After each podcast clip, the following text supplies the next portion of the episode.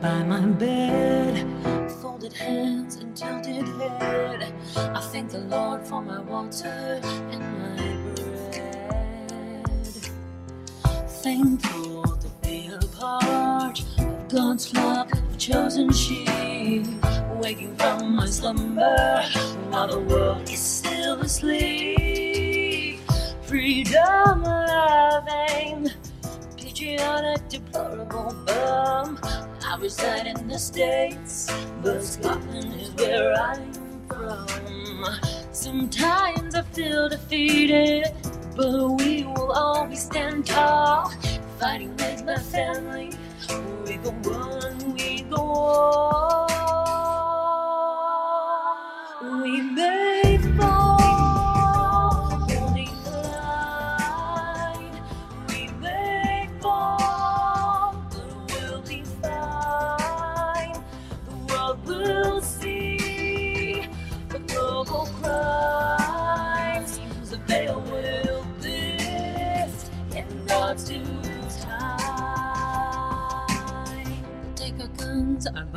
And talks of bread and wine. Indoctrinate our children, throw the world into decline. We the people need to stand firm and understand. Without liberty and freedom, all we have is dirt and land. Holding the sword high, I'll stand firmly through the pain. Lost is what the wisdom I have gained. If you find me on my knees, it's not because I'm defeated. It was my prayer before the war, the only weapon I needed.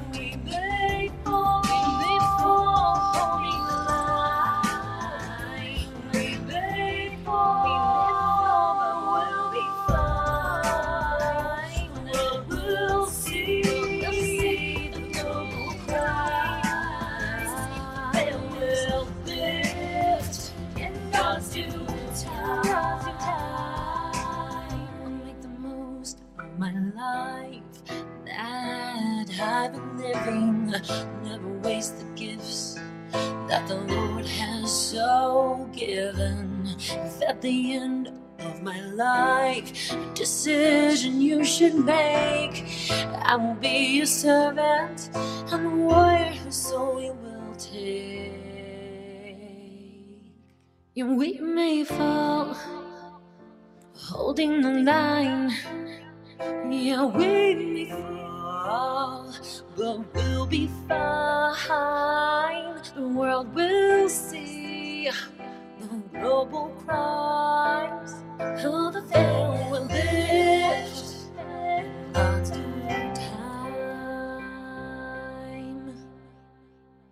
Good evening, everybody. How is everybody doing today? Hope you had a beautiful Friday, and I hope you got some nice little plans this weekend. Sit back, relax, enjoy yourselves. Haven't said this in a while. Kick your shoes off, walk outside barefoot, hug a tree, make some make some uh little sea ponies, whatever those things are called, sea monkeys. we'll go with sea monkeys. See, that's how long it's been. Oh man, we're gonna have a great show tonight. Um, tonight is uh drinking games with the kilted Christian. Just kidding. Um, we're gonna do the show tonight. It's called Canes, Quakes, and Fires. Oh my! Can you guess why I decided to do that episode? I bet you can. Guys, this is Kilted Christian episode 453. Canes, Quakes, Fires. Oh my! Let's get to it. We are many nations around the world, comprised of many cultures, but we stand together in a battle between good and evil. We're the seekers of wisdom, the bringers of truth, the hands of heaven, and the voices of reason. As the world tries to divide us by our differences, we only grow stronger as we are bound together as the children of God. We're gonna have a lot of fun tonight, guys. It's Friday. We begin our week with a little laughter. We end our week with a little laughter. A little bit of Conley. Speaking of the Conley, well, first I'm gonna say hello to Livin. You want to scream across to this mic since yours hasn't come in yet? right. Hello, everybody. Hey, I'm screaming across my fiance. That's wonderful. Hey, exactly. Well, at least the other mic will be here soon enough, so we'll get that up. Um, I, I was gonna pull out Big Furry Mike. You guys remember that one when I was using while this one was over in I would not feel right talking. to you. I didn't exactly. That's why they hold it way in the air, out of camera view normally. Don't pull out the big furry. Don't pull out big furry Mike. Hurry up, I- nothing can go in there. Yeah, you you guys can't see obviously, but um, there was a Oh, while where goodness. Where this mic that I'm using now, which is actually like the the really nice mic that uh, Scott gave me. He had it for a while because I lent it to him when we were doing a Missouri, um, the Lindell um, event. So he went to another couple of things and needed an extra mic. So I was like, here, just borrow the one that you gave me. Here you go, buddy. Um, took a while to get it back, so I ended up using my boom mic, and it has this big gray Zeppelin. They're called Zeppelins, but it's like a big gray furry thing. You guys have seen them um, in making of movies and stuff like that. So we named it Big Furry Mike. It's- yeah. I What a coincidence. That's Obama's pet. name. That's why I can't say it without laughing. I cannot picture myself speaking. if you're a chef, that'll get you killed. I know. I, if it's not apparent, I, I drank a lot of B12 right before we ran into the show. So uh, we'll be getting a lot of words crammed into this hour and a half. I can promise you that. Um, you better shut my mic. My I can't shut your mic off without shutting mine off. Let me shut your mic off. And- Well, that shuts the show down. and I'm also wondering if, if it has something to do with the ginseng patch that I got from our friends while we were over in Ub- um over in Yuba City. So you got to wonder if that ginseng that's helping my back pain is seeping into me and giving me a lot of energy too. Nonetheless, thank you for the ginseng patch. yeah, These things are amazing. yeah, they are. They're really good. for you. Exactly. That's what it was. Oh. Yeah. Is it time to pray yet? Almost. It is. We're gonna end this That's show good. real quick. or someone is. We'll see. Y'all just just pray amongst yourselves. Kilted Christian, episode 453, part four. What Word four. That's funny. Sorry. That's like Hearts Hot Shots Part Two. Part deux. And then it was deux. part deux and a half, I think. Start doing a half and airplane and Oh my Those are all you know, one? those are all great. I, I wish that that's one to me. That's a lost art form. Mhm. Is is a parody comedy. You know what I'm saying? They they've it's it's gone. Like I don't. There's been a couple, you know, like the, the those particular movies that came out after Airplane kind of started it all. Leslie Yeah. Nielsen, I think once he passed away, they they kind of stopped. And you know, that, I love those because um, I'm a thinker when it comes to watching video and film. Um, I, I just literally analyze everything from all the technical aspects and so forth, but but pure, like like in your face comedy is the one of the few forms of cinema that I can sit back, watch, and enjoy because I don't analyze it. All I do is Right. just take it for what it is, and that is something to make you laugh. So, yeah, I miss that art form. Well, we'll bring it back tonight. Yeah. There we go. We'll bring it back tonight. We'll bring it back tonight. We'll start it tonight. So, Conley, brother, how are you doing today? Screaming. You know, I'm doing really well. It was 109, Ooh. and uh, but there's a cold front, so we should drop down to 99. You you know what though? you guys are going to be outside in sweaters Yes, and- I am. and your 15 yard healing kilts. Yes, got a big parka and um, boxers on. Oh Oh, wow! see. Ma- Mary Mhm. said it was 48. It's going to be uh it, we have one day next week which is going to be 67 during the day. So I'm I'm literally that may be when we get out in the garage, sweetheart. Oh Yeah, yeah. we've been we've been waiting for that moment to get out in the garage and kind of we you know get things organized, but nobody wants to go out when it's uh We're going out in the garage, Connie. We're going out in the garage. but yeah, this this weekend's plans are uh greenhouse. So we're we're Is it really? Yeah, we're finally going to get the greenhouse up this weekend. Um Did you We- we did you buy it? That's the one you bought, right? Well, what? I, yeah, I ended up finding a deal, a better. Basically, the one that I was going to get was a little cheaper, but it was Right. also a lot smaller. And then we ended up finding one that was like ten dollars more on sale for the basic what I would have been paying for the other one. So I All went right. and jumped on it before I lost that price. My mom said, if you see something and you can afford it, get it before it's gone. Um, so we got the greenhouse. We need to get things set up now because um, poo's about to hit the fan one way or the other, man. I don't, I don't know. Mhm. I don't know if it's one way or the other, but it's coming. And I think we can all agree on that. Um, and part of what we're going to be talking about tonight, canes, quakes, and fires. Oh my. Um, we're going to get into a little bit of this. So, um, gonna Wasn't that a Blondie song? down. it was maybe it was a Blondie song. One way I or took that another. one. That I'm gonna get you. I'm oh, gonna get you, get you, get you, get you. That's right, guys. You came for some enlightenment. You came for some God talk, and you got terrible singing. You're welcome. Yeah, you you want all that? Come tomorrow for Brothers in the Bible. exactly. and that'll be after the barbecue cook-off. Oh yeah, we're going to a barbecue. cook-off Going to the barbecue cook-off. Good for you. Good for you. It's Yeah. gonna be good. I'm excited. We're, that's like I said, a good place to get out, meet some of the people in this town. Um, like I said, I'm just loving this place more and more every single day. The people here just absolutely amazing. We we were today. We went just around to a couple of stores to pick a couple of odds and ends that we needed, food and whatever. And you, you can't pass by someone without them giving you the head nod, the hat tip, or the Mhm. "How you doing?" You know what I'm saying? Like it, it's everybody. Everyone And is in just so California, it's the middle finger. Yeah. Oh yeah, So they, exactly. they know. They understand. It is the middle. You know, I am confused though, because um, you know, it's like you said, "Bless your heart." Wh- which way did you mean that? Mhm. did you did you mean that in the "Oh, bless your heart" or the "Bless your heart"? You know, like You mean that in the southern way? yeah, because it goes, it, it has two meanings. So I guess you know, if you're not doing anything wrong, it's the good one. Right. That well, I, I couldn't handle. I couldn't handle Cali more than the week we were there. Fortunately, we were in a very good spot of California.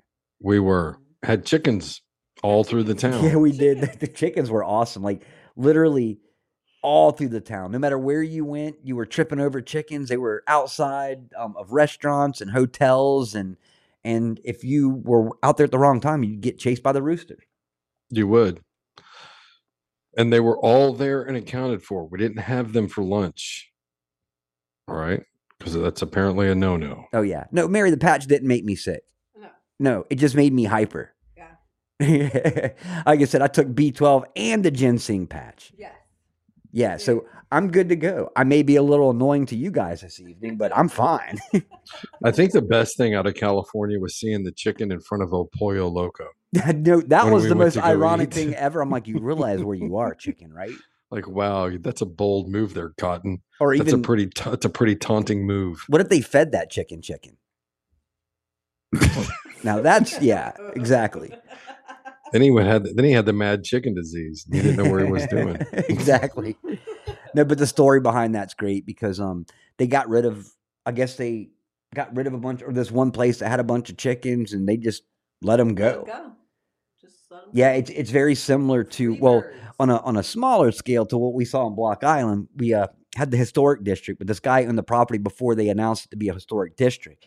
Everyone was trying to get him to clean up his yard. The guy refused to do it, so they came up with a really lame blue law to arrest him temporarily, so the town could go in and clean up his yard. Um, so the guy got out of jail a couple of days later. His yard was was completely clean, and he was like, "I ain't having this." So he let his two female rabbits and his two male rabbits go on an island with zero predators. Let me tell you how that works out. That works out funny. with thousands and thousands and thousands of bunnies everywhere by the next spring. And um I mean literally everywhere. At nighttime while everybody else was drinking, I would literally just go sit in the dark on my stoop and just watch the bars let out and all the drunk people run around chasing rabbits, which they will never catch. It's like very cheap entertainment, but absolutely worth it because everyone's tripping everybody, thinking like, "Oh man, this is gonna be the night that I catch a bunny." No, you're never gonna catch the bunny. Um, but yeah, it, like I said, zero predators. There was um, more deer on this island than there were people. So um, obviously, uh, Lyme disease was pretty big there. So um, one of the running jokes is at the end of the night, you know, everyone's saying chickadee check. Um, we used to call it tickety checks because I used to mountain bike and we would go all through the greenway trails. So you had to go home immediately and do your tickety check to make sure that you were tick free because the last thing you ever want is Lyme disease. Oh, Trust me. I saw a couple of people with it and it did not look fun. It looked like they they they compared it to like mono. Yes.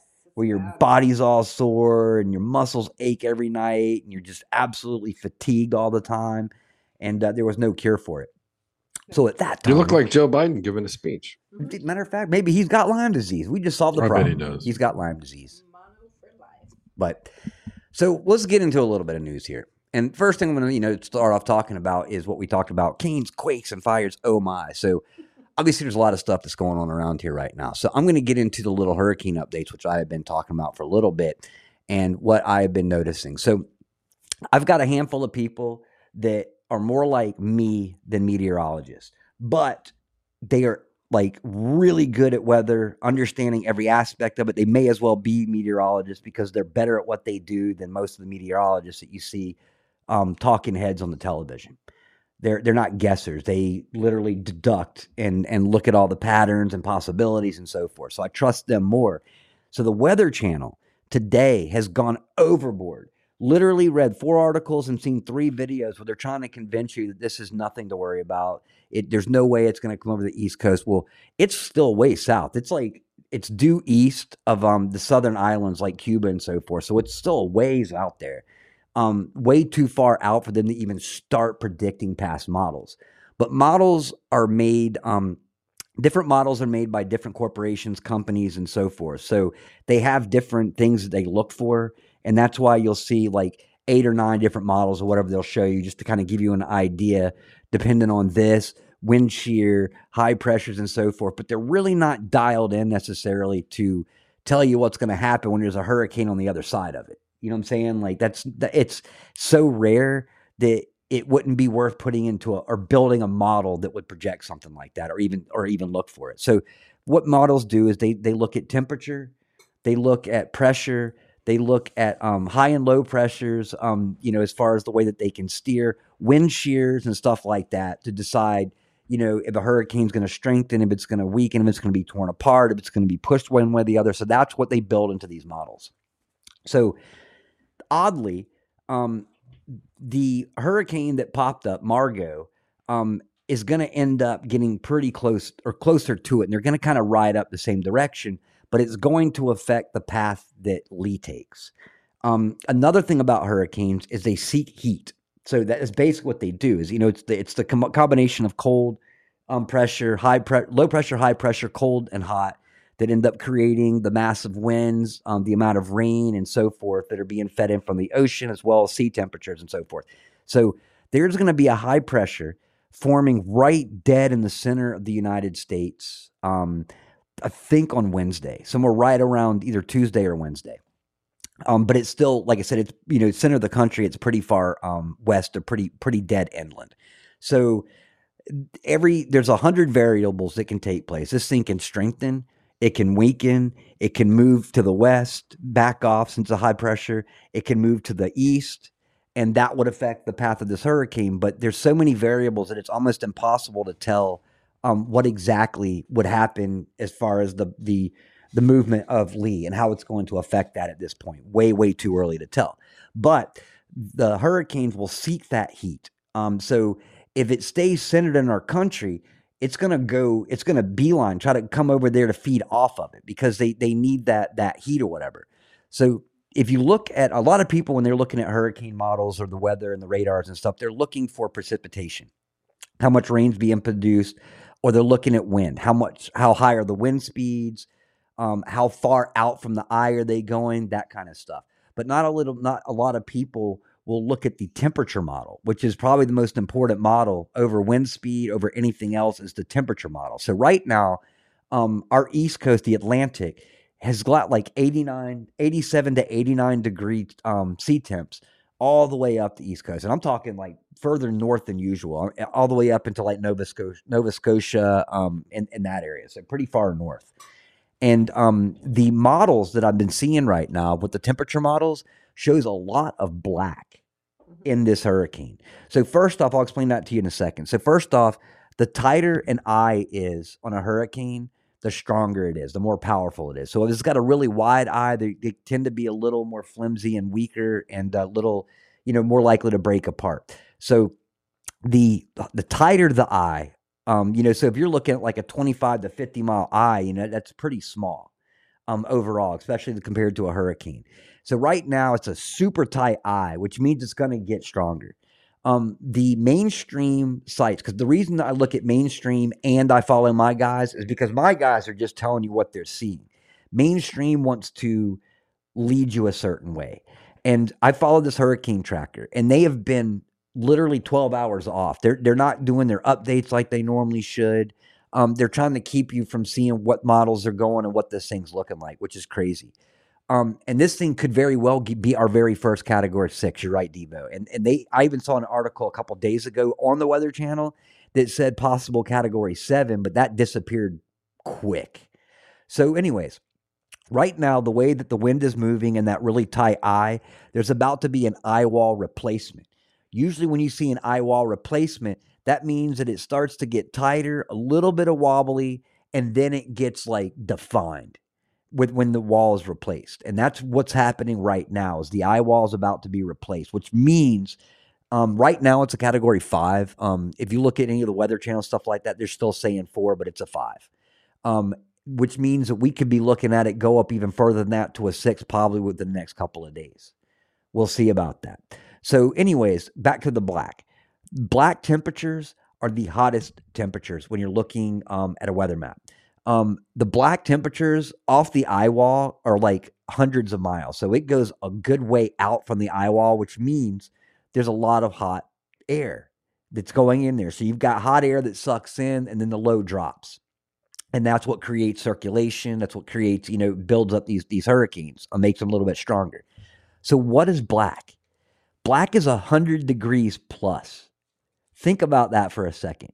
A minute ago, I just told you that the water temperatures are roughly 87 to 89 degrees. But the black is producing um, temperatures of 100 plus. So I don't know what that could possibly be. Maybe there's an earthquake or, or a, uh, a volcanic activity going on right underneath that earth or that hurricane, which is creating those temperatures. I highly doubt that.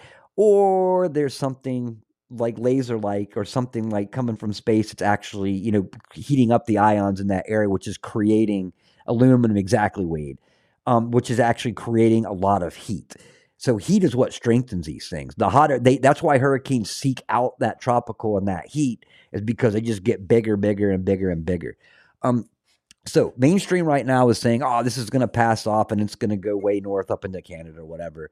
But but the thing is is normally um, mainstream media doesn't go out of their way to try to convince you of something over a week out because they don't even know. Like I said, variables change. Margot could get stronger, and that changes the game. Margot can weaken, that changes the game. The high pressure can shrink, it can expand, it can move west, it can move east. Every one of those things will change the projection of this thing. So it's unprofessional and dangerous, in my opinion, to be making certainties this far out. While they're telling everybody on the East Coast, don't worry, this will never happen. This won't be another Sandy. This thing will not hit the East Coast. That's pretty bold a week and a half out before this thing makes landfall. So, those of you living on the East Coast, especially Northeast, um, keep your eyes open. Don't listen to the media. Um, just prepare for the worst, hope for the best in that scenario. Um, but nonetheless, as Lee is going to be at the very least the strongest hurricane that we see this year, and it could be one of the stronger hurricanes we've ever seen in our history. Because remember, we only go up the category fives. This one right here could very well skip over um, right above that into category winds that we've never seen before. And when I say category winds, those winds are sustained winds. So um, those of you that live in hurricane territories know this well. Is you'll get bands and those aren't sustained. Those are like gusts. But sustained winds means that they are constantly at that. It's not like a gust of wind that comes through and stops. So we're looking at like hundreds of miles outside of the eye wall that are creating this. So even if it doesn't make direct landfall, if it gets close enough up to the northeast, especially like in the New York area, taking the trajectory that uh, Sandy took, there's going to be a mess. That being said, um, there was some storms. For those of you who live up in New Jersey and New York, you know what I'm talking about. I think uh, um, some of the other areas of Massachusetts or whatever, some huge storms went through today. Um, 50 to 60 mile per hour winds, knocked down a bunch of trees, and then flooded certain areas, including in New York. and everyone was saying the same things as they are seeing these very ominous looking clouds that are off of the coast. They're very um, oddly uh, odd enough to where people recognize it and they stand out. I don't know if MSM Liars is in here tonight, um, but it, it goes along with what he was talking about last night. So when they start messing with, um, when they start manipulating and messing with the weather, these clouds start to have these very odd and unique um, formations. And everyone that um, I was seeing talking about this today, New York, New Jersey, Massachusetts, so forth, that had those storms in the area, were all talking about the very ominous and weird looking clouds that they had. So, weather manipulation is at very least happening at that area. So we'll see where this goes. But like I said, I will keep you updated on this. Um, I know I was probably annoying living today. I was looking at the weather Yep. constantly, trying to figure out what was going on, where this was going, checking out different models, going to the different people that do the research on this stuff. You It's a annoying me. It's enough to have my concern. I was, no, I was good. I know, I Okay. know, I know you're always researching, so if you as long as it's not pouring, we're all good. yeah, exactly. Exactly. But this will be one of those things that'd be catastrophic for the country because, yeah, I'll bring Conley here in a moment after I get done rambling about hurricanes. You- you him? But um, this will be one of those things devastating to the country because since one of our big economic hubs, our bank hubs, is right in New York City, if New York City was to get flooded out, if New York City was to be shut down completely, um, the world economy would basically be shut down as well. So this this hurricane, if it did take a pattern, the similar pattern like Sandy, but it hit as above a category three, four, five, or especially a six, um, we're talking 30 to 40 foot uh, storm surges, literally f- going up and, and flooding out the bowl of New York City. Oh wow, that's gonna be horrible. All right, Conley, I'm done with my hurricane rant. That's good. It's interesting. It's it's a different kind of storm. Yeah. It's not uh you know, uh everybody was looked at uh, Katrina and Mhm. the damage that it did down there. And it was a that- she was a big storm. She was wide. She was wide, wide, wide. This She one's was. wide too. This one's This one is really wide. Yeah, this one has the potential of being wider than Katrina and have a tighter eye wall. Like I said, tighter eye wall, especially with the distance. Exactly. So, you know, Adebo says day after tomorrow. I've literally seen like six or seven comparisons to that. Where and and once again, I'm going to reiterate what I said last night. Um, now, a hurricane can absorb another hurricane, um, but it's more likely to kind of mess with a hurricane, you know, wind shear and so forth, and, and make it less organized Yeah, than it down. becoming a super hurricane. Like you're not mm-hmm. going to have like a super cane or a cane NATO or a shark, it's not shark it- cane. Well, yeah, it's not like it's not like three systems. It's not like three different systems coming together like they did in the perfect storm. yeah, You know, yeah, where it created that's that's other thing, but it yeah it'll disrupt the stability of it yeah. if it comes in contact And, with. and one could absorb another one, and all that means is it's absorbing a little bit of the energy and its moisture.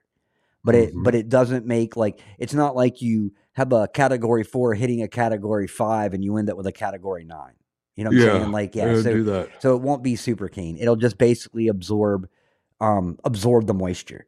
Um and the big thing about it coming off of East Coast, you know, is that the bands um you know, depending on where it hits, remember when they turn around, you, get the majority of the rain's going to be on the northeastern quadrant of it. But if it goes in a certain direction, that means that you're getting all of the moisture from it. Same thing when they pass over the Gulf Coast, is the feeder bands will actually run down into the Gulf still. So you may have like tropical moisture all the way up in New Jersey, but the feeder bands can come all the way down at the Gulf and it's still sucking moisture in. So um, oftentimes depressions can end up being bigger rainmakers where hurricanes are more wind damage, except for um, storm surge. You know, but as far as the rain amounts are concerned, sometimes you can get more rain from a tropical depression that used to be a hurricane than an actual hurricane itself. Most dangerous things about the hurricane are winds and storm surges. So if it ends up a category five or plus, you're looking at like 25 to 30 foot storm surges. What's that? Wait, yeah. And yeah. then when it hit when it hits landfall and it gets over in, into the body of the land, it's going to slow down. oh, yeah. but she's still going to be big and it's going to do exactly what you were just saying. Yep. And Wade, you're right. This is more than likely HAARP. you know, that, that's that's doing this stuff right here because we're seeing examples of this all around the world. Um, that's one thing about America is our country's so big and we have so much news from state to state to state that most of what we focus on is right here in our own country. Unlike Europe, which is way smaller, and you know they're getting news from all over the world in that one little area, so they have a better idea of what's happening around the world than we do.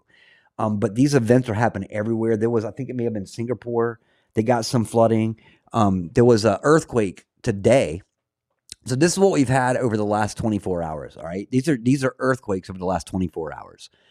A 6.8 magnitude earthquake hits off of New Zealand. A 5.0 magnitude earthquake off of Northern California. A 6.8 magnitude earthquake hit Morocco um, about four hours ago, and it just like did some major damage. Buildings falling over. I mean, it, it was a huge mess. This is just the last 24 hours. Um, not to mention the hurricane. So, New York City was hit by a sudden storm that canceled over 200 flights across New York and New Jersey as locals share concerns over creepy clouds once again. And forecasters warn East Coast could be hit by a category five, 165 mile per hours hurricane. And that's if it is a five. If it goes over a six, we could be looking at, at wind speeds that we've never seen before outside of a tornado. That's insane. Yes. It's huge. I mean, it, it's not. There's some very abnormal things this year, for sure. Yeah. And it's going to get, Very abnormal. and, and just imagine what we're going to see over the next couple of months.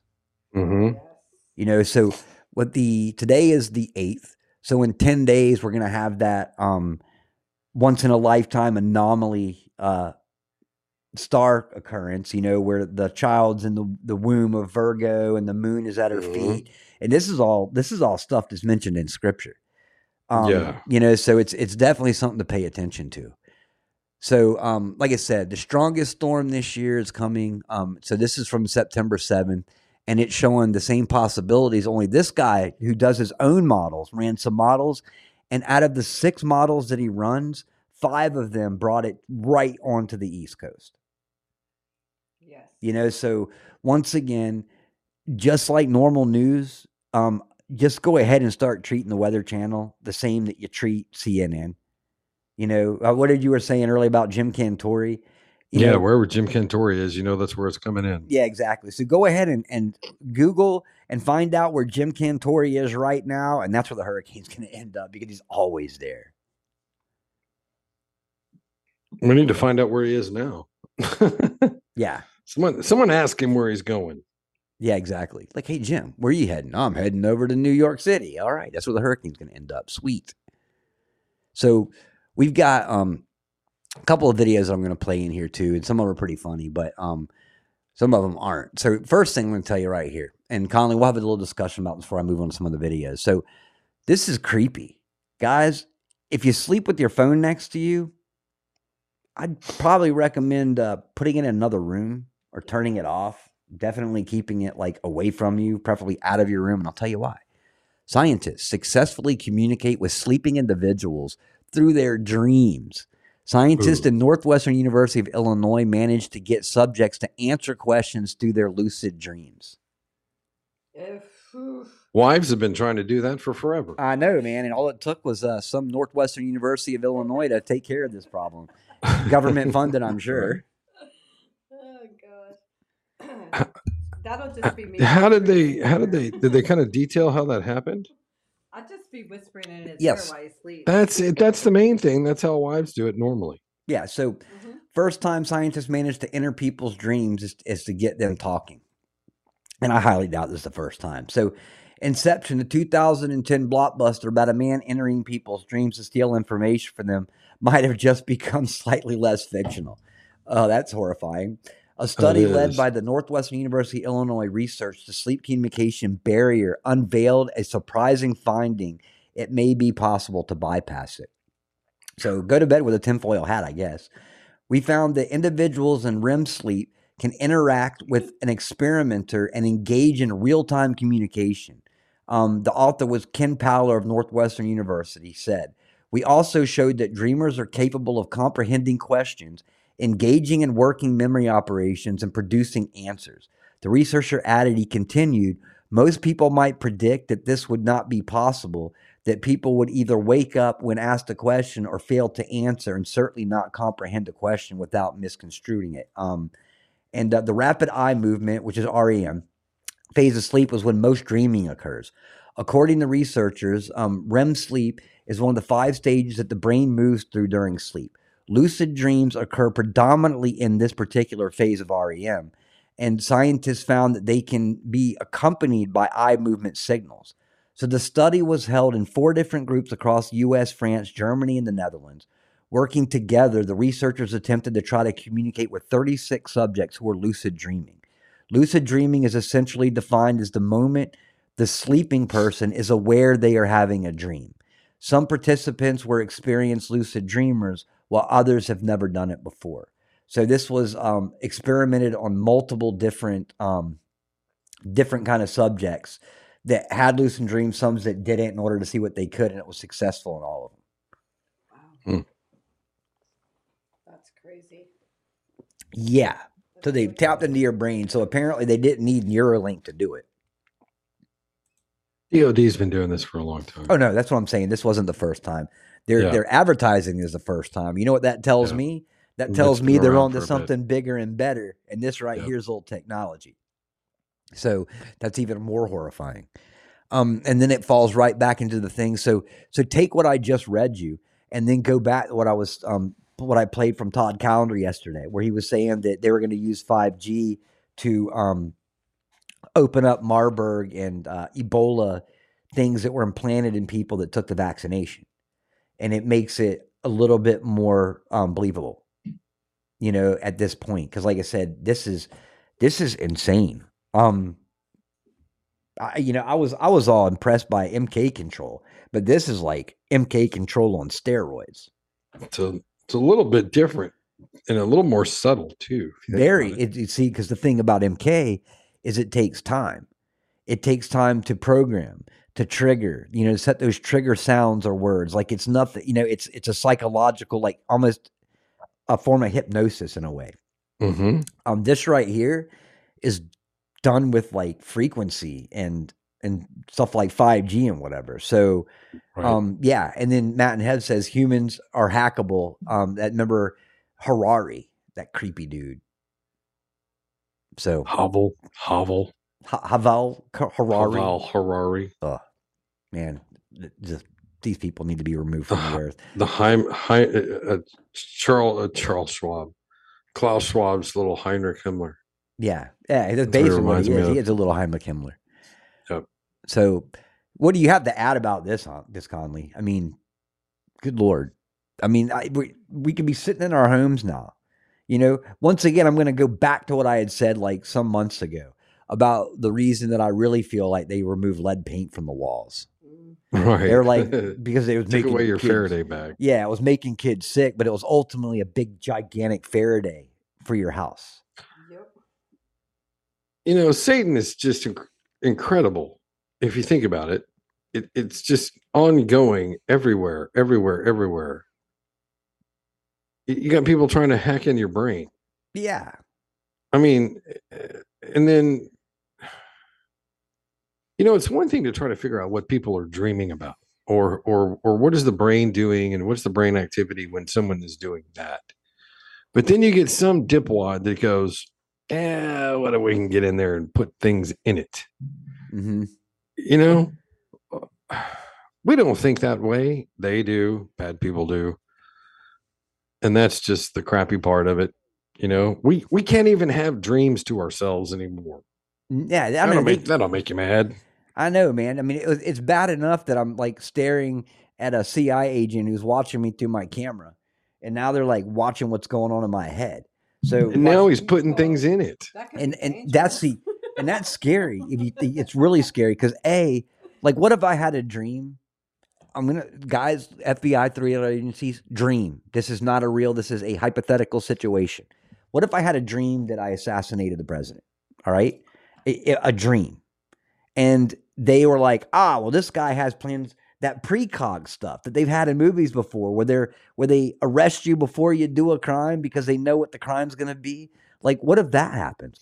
Or or better yet like you just said have you guys ever go flop on the news one day and you're like joseph duncan running around rampages local community you know what i'm saying? Like because they put something in your head Definitely. And it, you know what? This is weird. Okay. That actually gets into something because, you know, one of the things that, uh, and this has nothing to do with the impeachment of Paxton or anything like that. But the attorney that was, that was, um, cross examining one of the witnesses that, that went to the FBI, he asked him if they had any evidence. He said no. They went to the FBI because they had a good faith belief. That's all they had that a crime had occurred. Did you have any evidence of it? No, we just had a good faith belief. That's where we've, that's the area that we've moved into with that sort of thinking.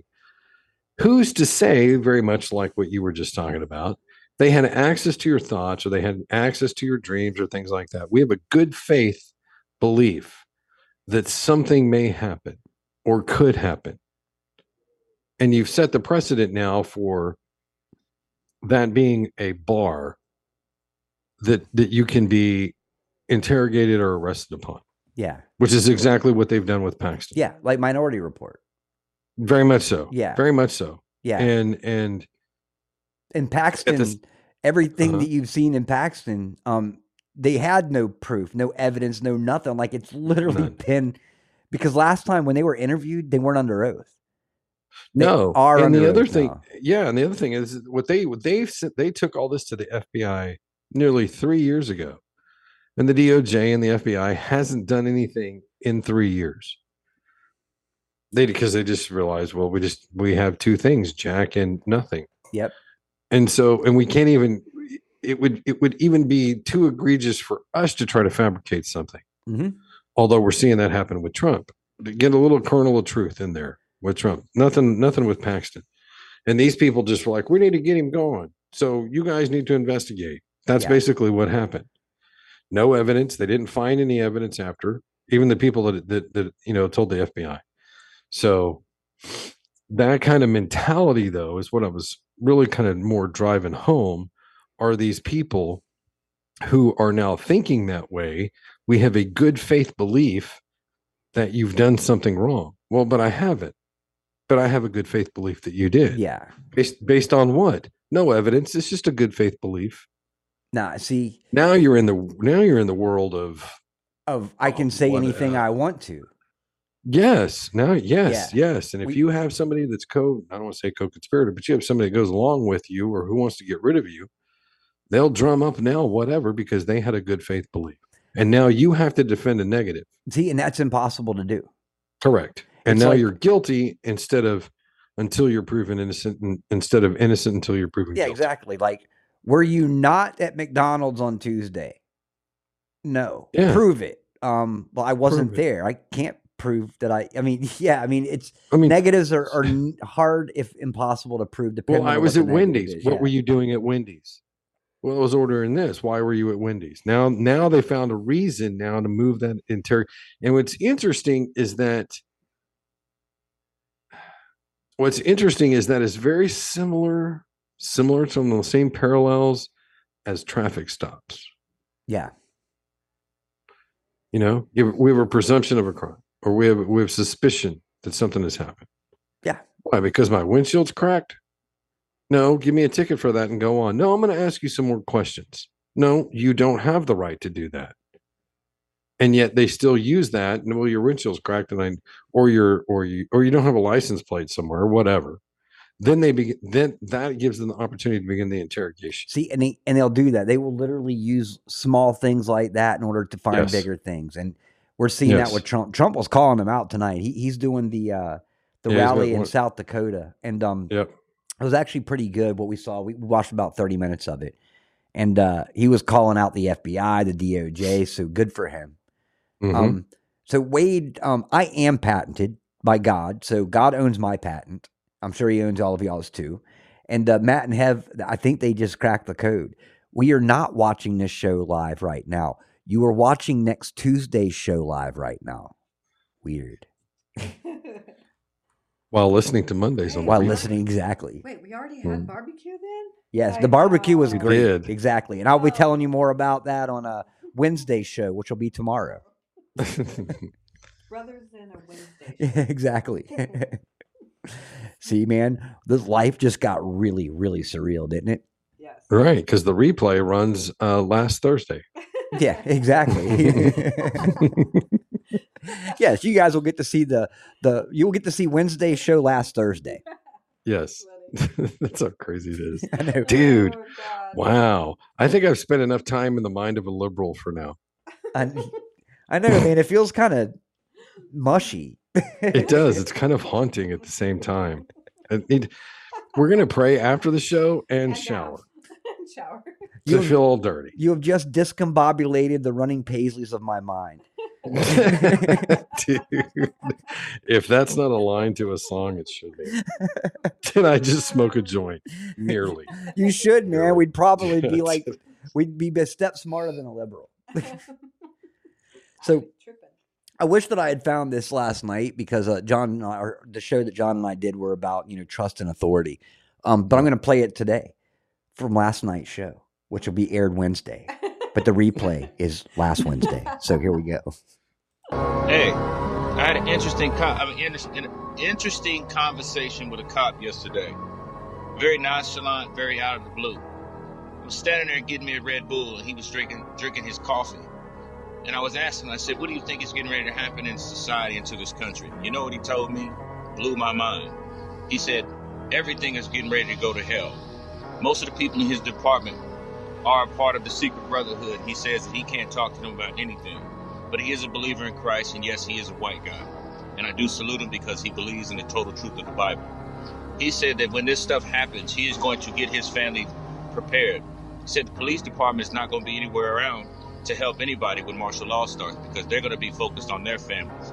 You got to understand, the police department, uh, these law uh, officers, these uh, policemen, they're going to be food on the table too. So he basically told me to keep my head on a swivel and stay woke. We know that's coming. Yeah, I love that. Yeah, we know that's coming. That's a lot of truth right there.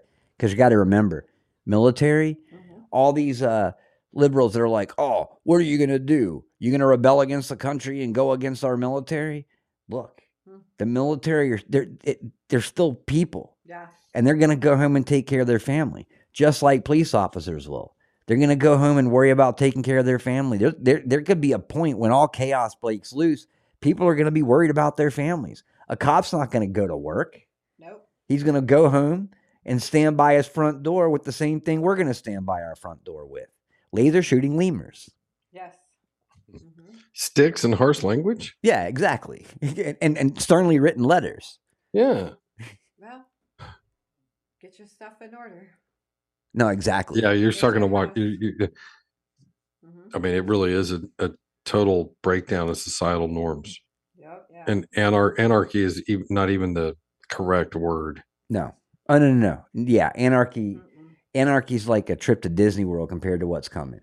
Yeah. When You you're looking at Mad Max stuff. Yeah, I'm talking about the stuff mentioned in the Bible. Yeah. So speaking of stuff mentioned in the Bible, I got this clip right here too, talking about um, Satan and uh, the music industry, and he brings up a lot of good points and things that I never even thought about before. Listen to what his uh, talking about Satan being the music maker, and that makes a lot of sense what he's about to say, um, referring to the music industry especially. I don't want to hear nobody talking about y'all Christians be doing the most. No, the world be doing the most. That's why I'm gonna be bold. Like, what is their obsession with demons and taking elements of Christianity and mocking it through music? I'll tell you, Ezekiel 28 13, Satan was the prince of the music. Like he was that dude, right? And so now he came down to earth and he know how to make the best beats, right? Like that's what he was created to do.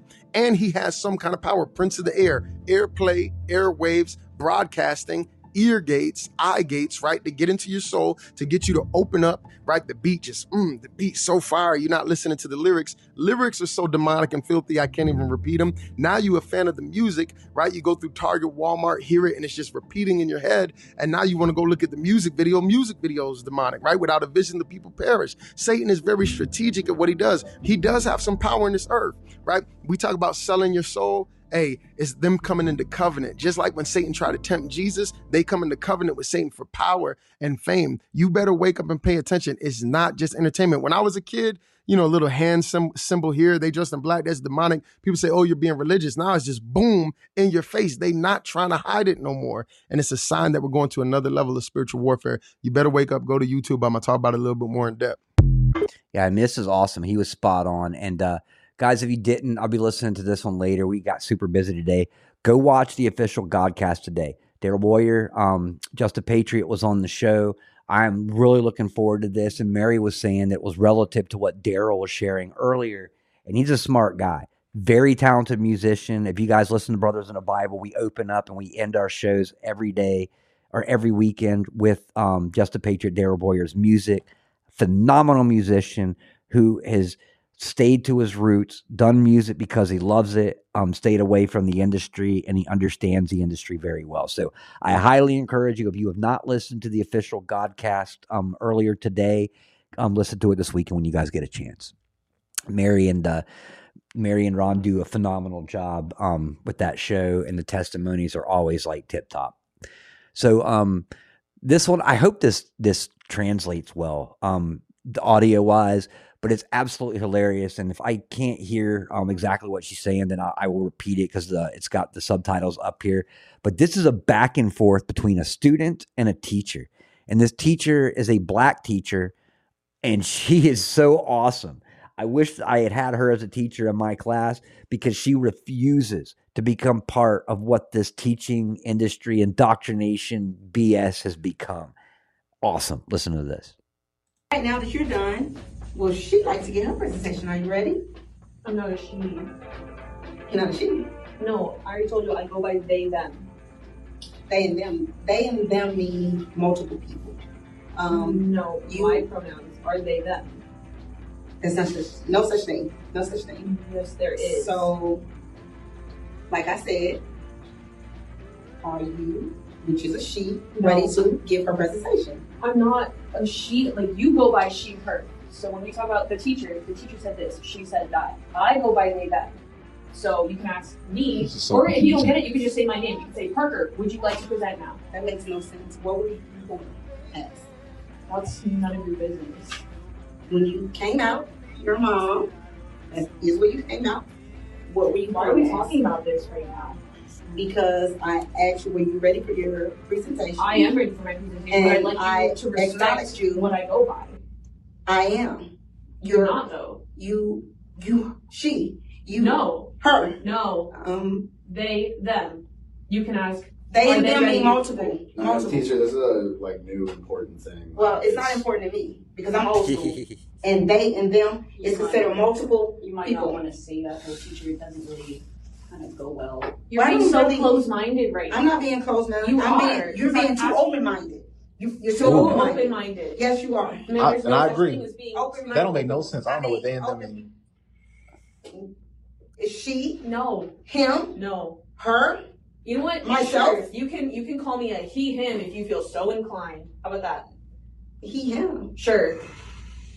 It'll it'll start you in the right direction of calling somebody something that they're more comfortable with, even though you're not. Because it's not about your comfort; it's about my comfort It's not about your and what comfort. I You're in my as. classroom, and as my in my classroom, I'm you not allowed are a her or she. I don't identify as a she or a her. Oh Please Oh don't my God. that. I'm gonna call You you, can- what you are, Perfect. I'm gonna you call can you call me by my name. Yes, Miss Parker. No. Yes, Miss Parker. I don't like that. Are That you ready makes for me your uncomfortable. presentation? That makes me uncomfortable. You know what's ask- making me uncomfortable is you talking about them and the, How is that making you uncomfortable? If I'm talking because about I'm myself? talking to one single person, which Exactly. is her, No. she, a beautiful No. young lady, however you want to put it. I want you I to don't do your want it presentation. put any of that way. I want to be called It's they, not what them. you want because right now you're in my classroom, my habitat, my home right now, and as such, you are going to be addressed as Miss Parker. No, She- you can just call me Parker. her- If you're uncomfortable with it, Just let it go. no, this is important. And that's This what I'm telling a her, lot just let it go, 'cause You at- let it go. And at this You're point, just what's going to happen is disrespect students. I'm not disrespecting you I at all, young lady. I'm not. don't call me that. Is it that serious that you have to be is called to that? me. It is to me, and I'm trying to compromise with you here. Like you can just call me by my name. I if you don't am get it. compromising with you. What is I'm the calling you a beautiful young lady. I don't like that. I don't feel that way. Please don't refer to me as such. so If I called you, if I said, "Hey, teacher, what's up, fat old guy?" Would you feel happy about that? I'm not a fat old guy. Right. If you told, So you get if it. you call me a beautiful woman, Yeah. That teacher was awesome. She she was not going to let that one go. And good for her, man, because most teachers would have bowed away. She held a line. She was like, "Okay, call me Parker. Okay, Miss Parker." yeah, this is awesome. And, And- she wasn't even compromising the, No. the girl, young girl. No, she she's just spewing off her own insanity. And the teacher, Well, she believed that she was compromising. You get to call me this. You can do this. She was dictating to the teacher. what to do. But everything was I, I, I. I'm not comfortable. I'm not this. I'm not that. And you can do this for me.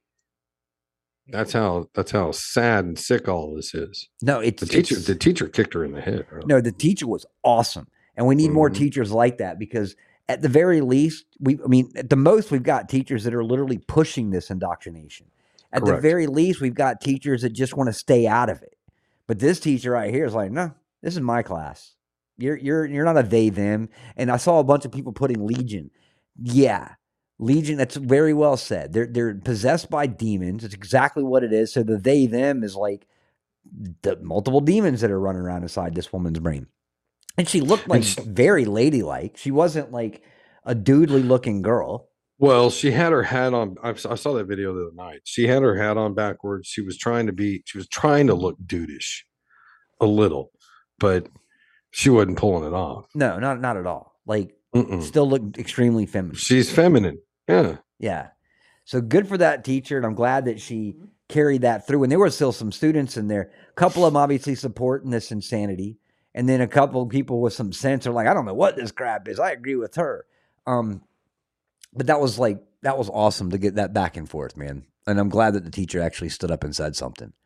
Um, so then we've got uh this little bank story today that I heard, and this guy brings up a pretty valuable point. So definitely listen to this one until the end. Um, this has happened multiple things. We're hearing about people going to their banks. They put their checks in the banks. The checks have cleared, but they wouldn't go into the bank accounts. Um, and then you're dealing with some pretty moronic people that are running the banks, um, cashiers as well as the uh, or tellers as well as the bank managers that don't want to do anything to help you. But remember, we can push back. We need to start pushing back. Listen to this. So I have a story from the bank yesterday that will blow your freaking mind. I promise you stick around to the end. It is worth it. These individuals are so lazy and so corrupt.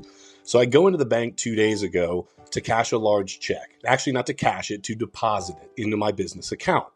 I have a monthly limit on what I can deposit into my account mobily, so if I have extra time if it's a large check, I'll go in and deposit it. I wake up the next morning and I look at my account and I see that not only is it not actually available, but it's not there at all. Like it's just not posted, not pended, and nothing. So I was like, that's weird. I go into the bank. I know you get further with sugar than spice. So I go in there with a good attitude. It's first thing Friday morning. I'm like, ma'am, I really hate to start your day off with a problem, but we got a problem. So can you help me out with this? I tell her what happened. She looks at it. She figures it out. She can see the actual check. She can see the time that it happened. She can see that there was no hold put on the check. Everything's in the system. And she even has the actual check on hand from the day before. So I said, okay, cool. Can you just get it posted to the account? I have payroll that I have to pay all my guys today. She says, um, no, I'm not going to be able to do that. And I said, well, why not? You have everything that you need. Just do whatever you got to do behind the counter and make that happen for me. Thank you. She said, you're going to have to talk to the bank manager. So I said, okay. Wait a couple minutes. The bank manager comes in. As he's coming in, I hear another person, about two tellers down, start to tell the same story.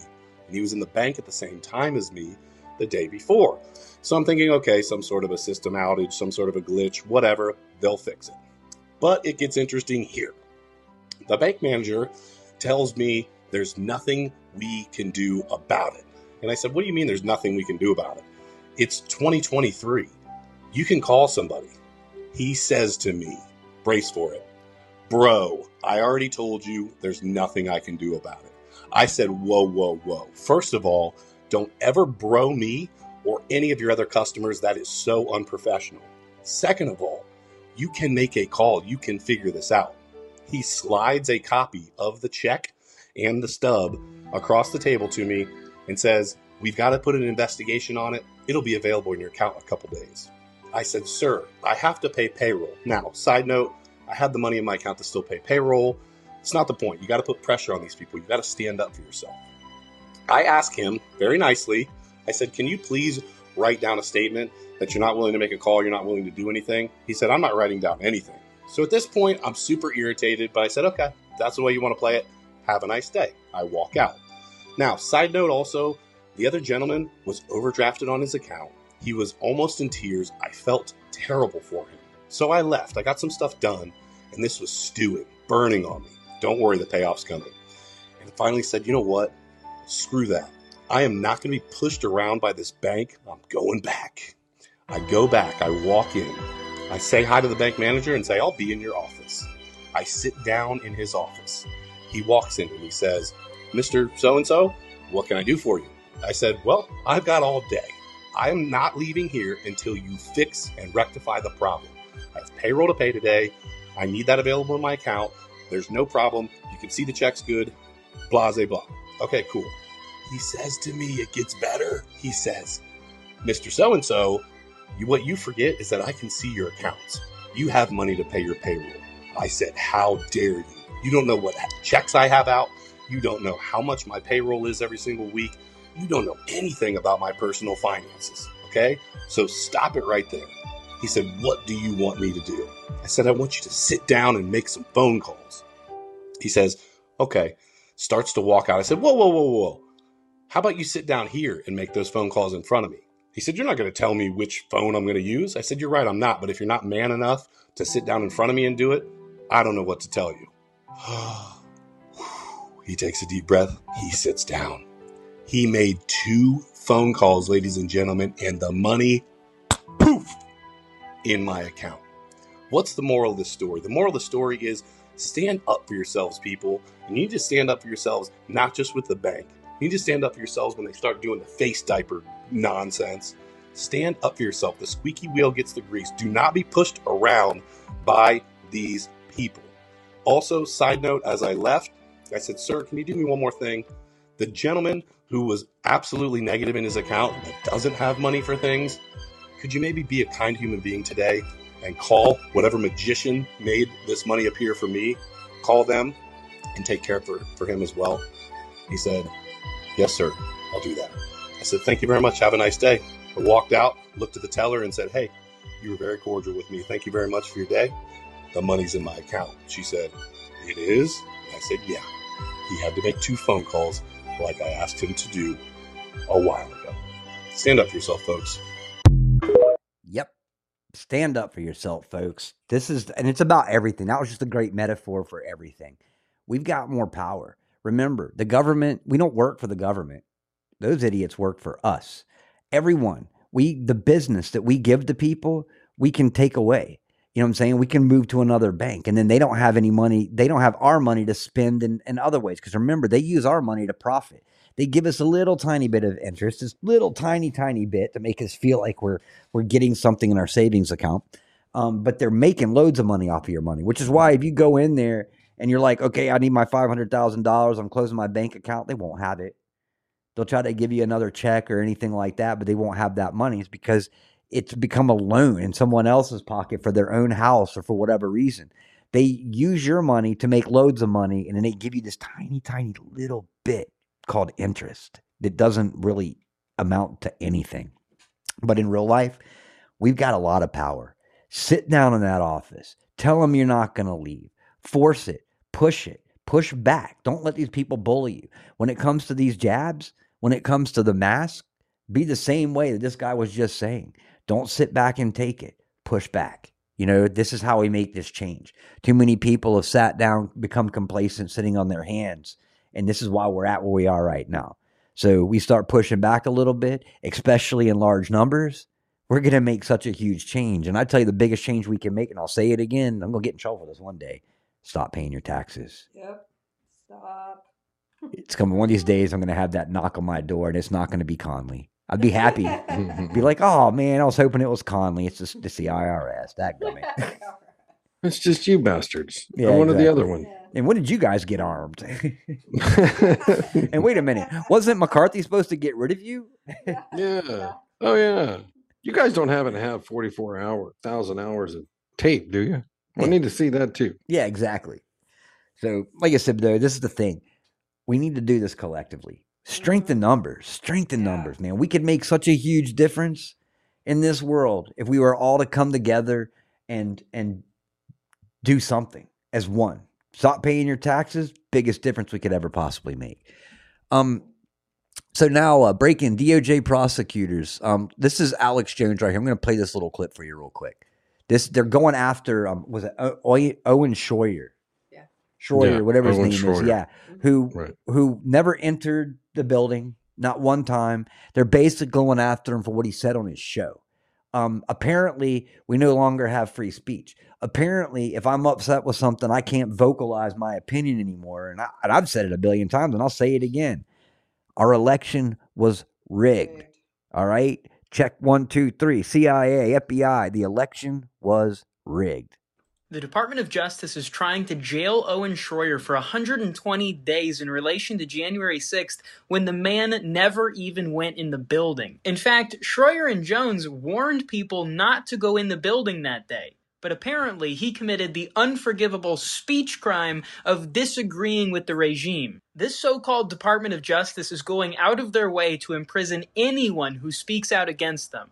We're talking about non-violent people who did not go into the Capitol building. This is the kind of stuff that you expect out of third world dictatorships. Hundreds of thousands of Americans, just like me, were there that day that did nothing wrong. We operated well within our constitutional rights, but this government does not care. To stay up to date on what the regime is trying to do, go to thegatewaypundit.com. And Mayor, you can't say rigged. That's that's just racist. Rigged. But he's right. What are they talking about? This is this is literally third world country stuff. Like without a question. Third world country. Um, you know, more third world country stuff. So there's a new gun tax for those of you live in California, 11%. I'll be honest with you, my biggest surprise wasn't the fact that they taxed the crap out of guns and ammunition, that it was only 11%. That's what shocked me. I was like, whoa, only 11%? Not that that's not ridiculous. Um, but I'm surprised they didn't throw some like 50% sales tax on it. Um, and what are they using the money for? To create class, well, to, to put it in their pockets. We know what it's really going for, but they're saying it's to make informational videos so that you are responsible gun owners. Ah, yeah. Criminals don't pay attention to that stuff, anyways. But eleven percent. That's not just on on um, actual guns. That's on ammunition and anything that goes with the gun, holsters, like everything, magazines. Just It's a backdoor way of doing it. No, it really is, and, and we knew that they were going to start doing some of this stuff. Um, we knew it was coming. So I'm going to play another video, um, and this is kind of what I want to carry out um, the conversation for the rest of the show. So I think Scott may have played this on. on- I think he played this one on his show last night, but it's worth hearing again. And this is what we've been kind of saying: is that you know Jesus was a loving and a passive person, but there also came times where Christ flipped the tables, swung the whips.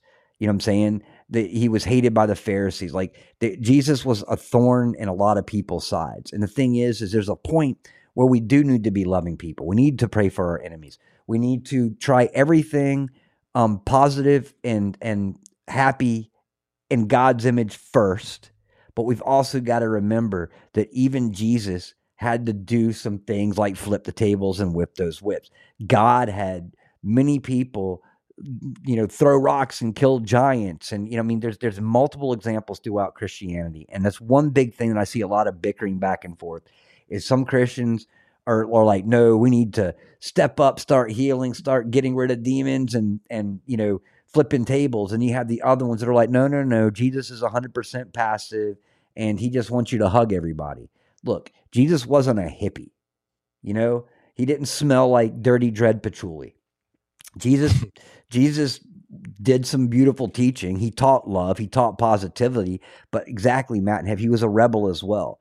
We need to be rebels. We need to step up and be cautious. Like I said, we're not offenders. We're defenders.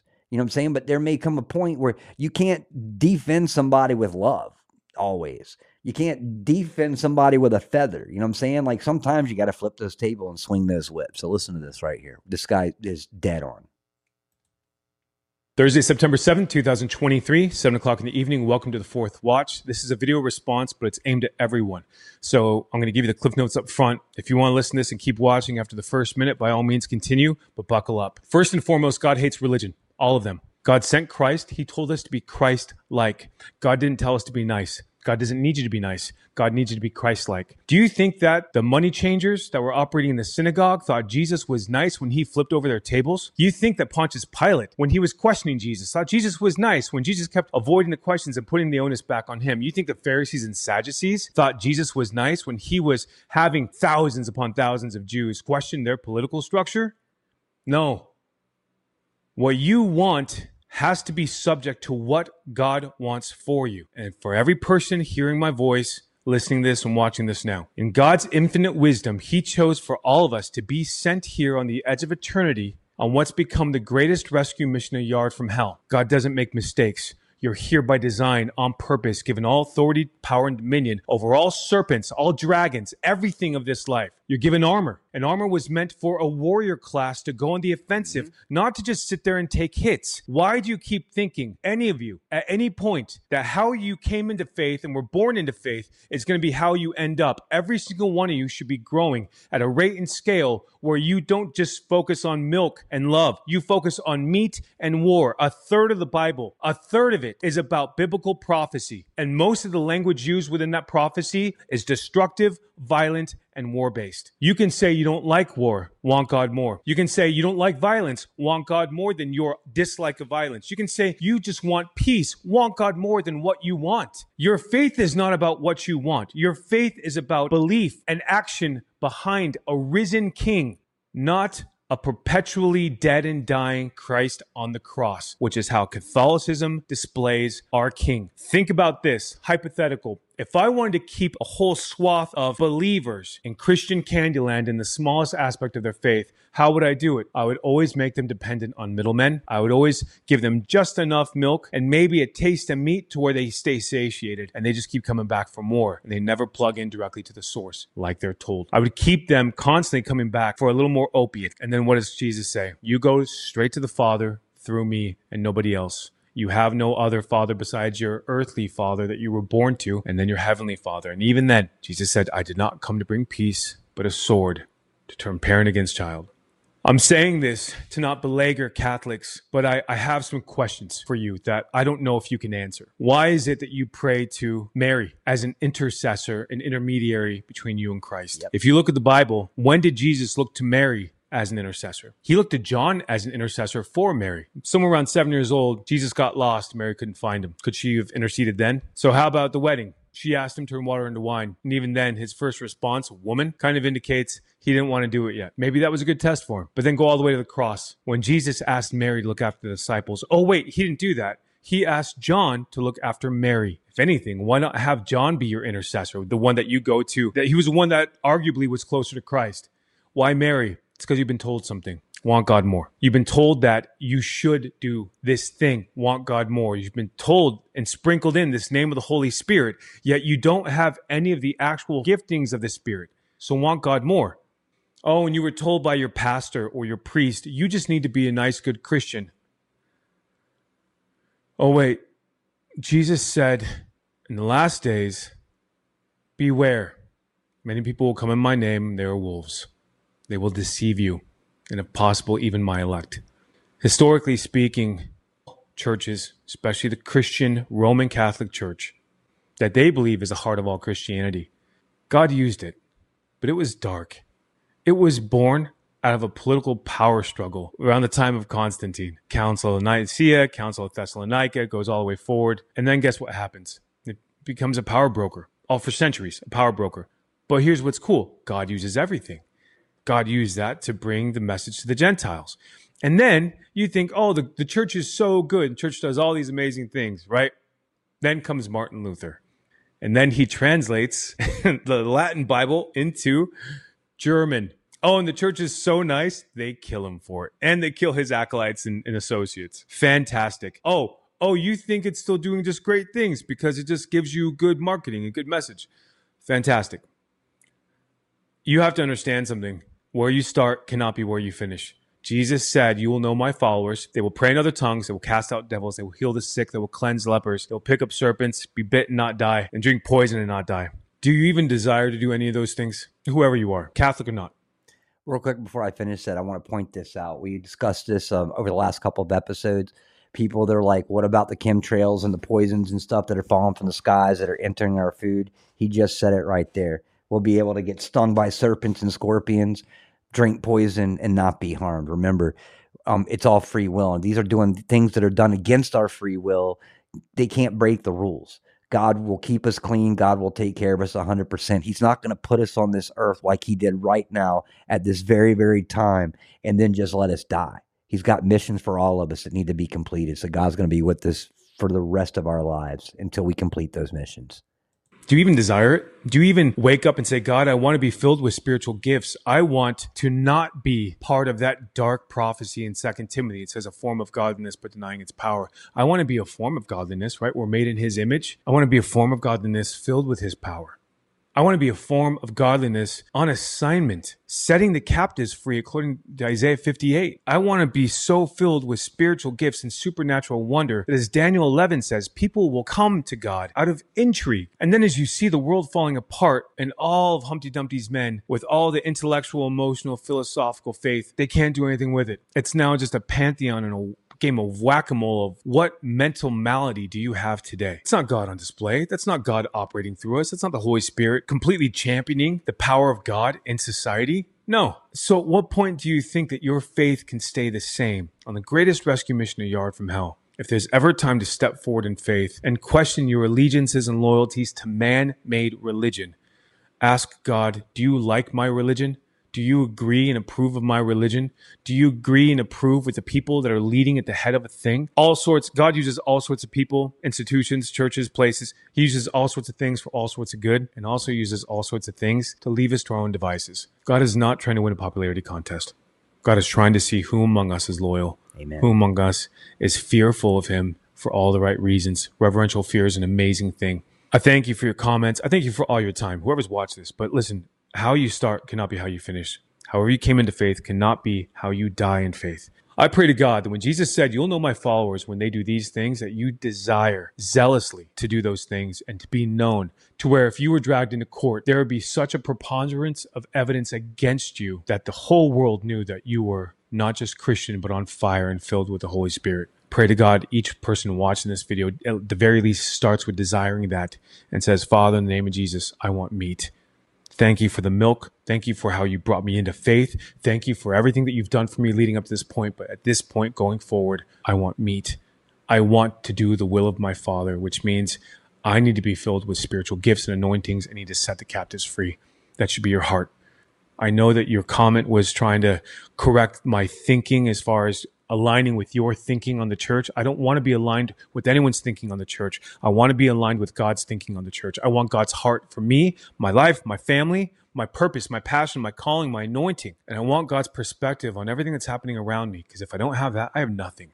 If my face isn't in that word of God every single day, driving at God's heart for my life and his purpose and plan for my life, I have nothing.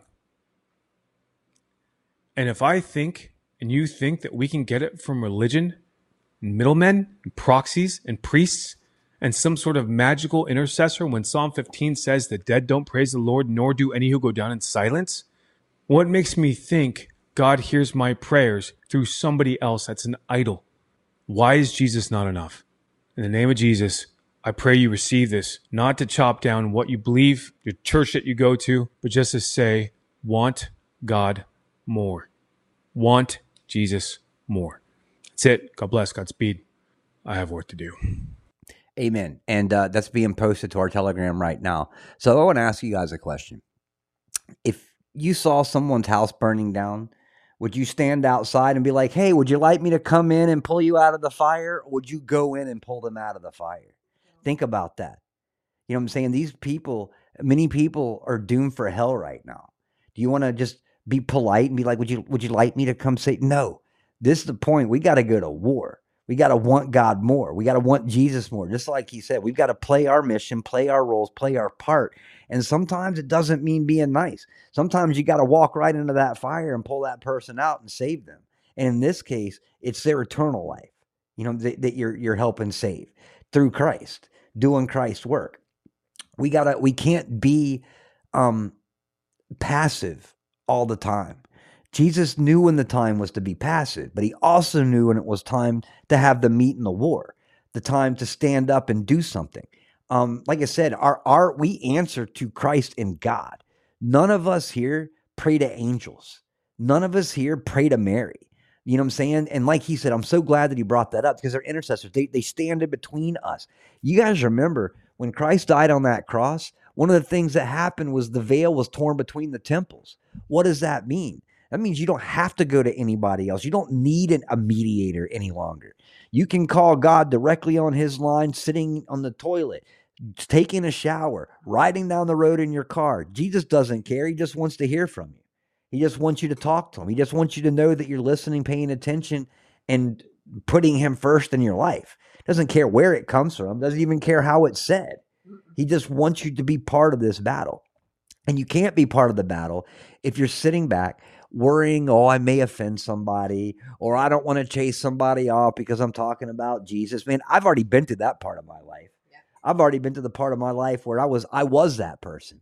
But you know what they call that? Lukewarm. You know what I'm saying? We don't need to be lukewarm. We've got to be on fire right now.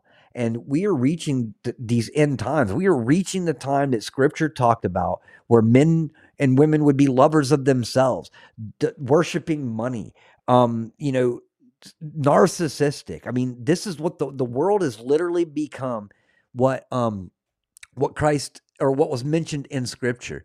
And I found uh, a bit that I had lined up to play on this earlier and uh I believe they've taken this down. Can't find it any longer, but it was literally an atheist who was like, "Man, I'm an atheist, but let me tell you what I just found." And he literally goes and he repeats like multiple scriptures in the Bible. And he's like, How can you not believe in this? This stuff was written thousands of years ago. And we're literally watching this play out and become exactly what it was. And I resort back to the video I played earlier of the she, shim, they, them girl, whatever it was, the, the they, them. You know, this is narcissism. This is lovers of oneself. You know what I'm saying? Logic out the window um it's every like i said scripture is unfolding right in front of our eyes which is why we need to have that fire which is why we need to, to keep our blades polished or the polished is another word for sharpened. Um we we need to keep our armor mended and he said it perfectly too. You don't do you wear armor every day? No we wear god's armor every day, but do you walk around like a knight in shining armor every day? No because we're not in war, but we are in war. And the only time that you really need armor is when you are in a battle in war. And we are in that right now, which is why it specifically talks about keeping your armor mended, always wearing your armor, sleep in your armor, shower in your armor. Repent daily. Repent multiple times a day if you're making those mistakes. That's how you mend that armor. Because remember, water will find the hole. An ant will find the smallest hole in your house and enter your kitchen. You know what I'm saying? So imagine what the, the tiny amount of space the devil or a demon needs in order to break through your armor. Keep it mended. Keep your sword sharp. Be ready to fight. Like I said, don't be offended. Don't go looking for a fight, but be ready when that fight comes to your door. Don't be shy about spreading scripture. Don't be shy about mentioning Jesus' name. If you're a shy person and you can't talk to people, be a walking billboard. Wear t shirts that talk about Jesus and God. Create the conversation. You know what I'm saying? Mm-hmm. People, you're not forcing anything on anybody because they have the option not to look. You know, but brand yourself with Christ. Let everyone see that. Let everyone know that. And maybe, maybe that one person will see you walking through a store and be like, tell me about Jesus. Or I'm more interested. Do you go to church? Can I join you sometime? It's the smallest things that make the biggest difference. Like I said, all we need is a mustard seed of faith. But if we have more than that, imagine what we can accomplish. And we can accomplish moving mountains with a mustard seed of faith. Imagine what we can accomplish with loads of faith. Conley, take it away, brother. I didn't mean to walk away. I want to hear your perspective. Good. Imagine, imagine having to answer, stand in front of God, because we're all going to have to do that, and you have to answer why you didn't have any faith when you had the opportunity to be able to do exactly all of that. Absolutely. How are you going to feel? Yeah. What are you going to think?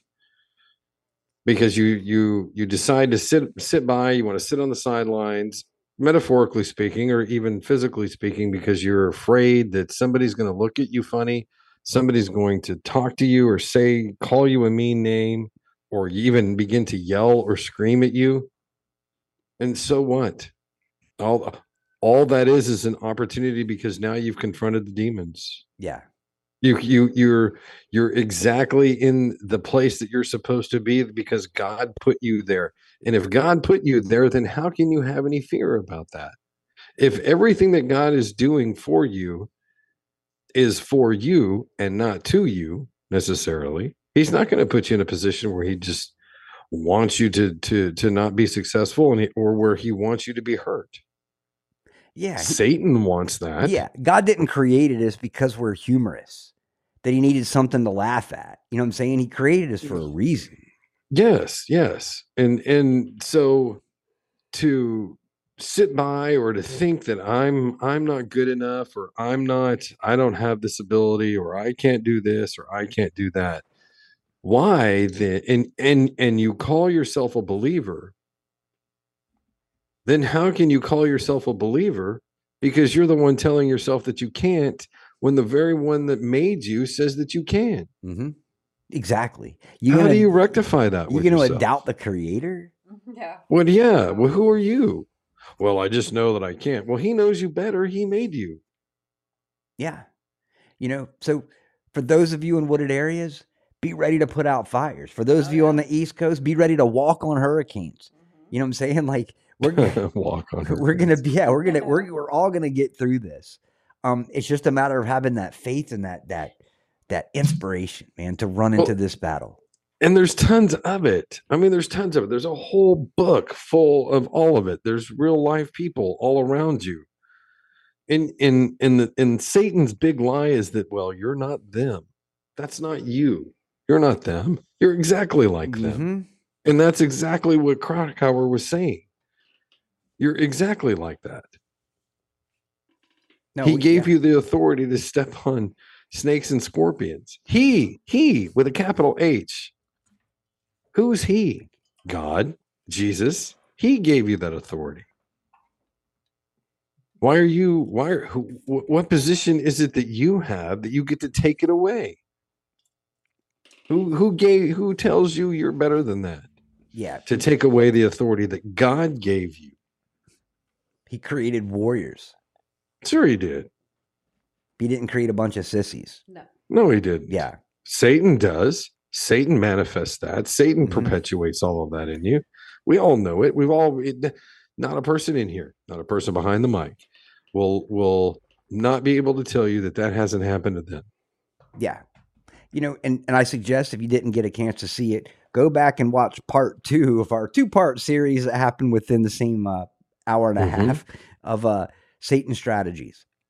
Right. And it gives you a good idea as to what he's doing. He's trying to convince you that we're not what we are. And that's one of the great deceptions ever. It sows doubt, exactly. And we don't need to have doubt. We need to have complete faith. And that faith brings us strength. You don't have to be the most intelligent man. You're better off a wise man. You don't Thank have goodness. Yeah, yeah, I know. That's how I you don't have to be. You don't have to be a burly man. You know what I'm saying? You just have to be a man of faith.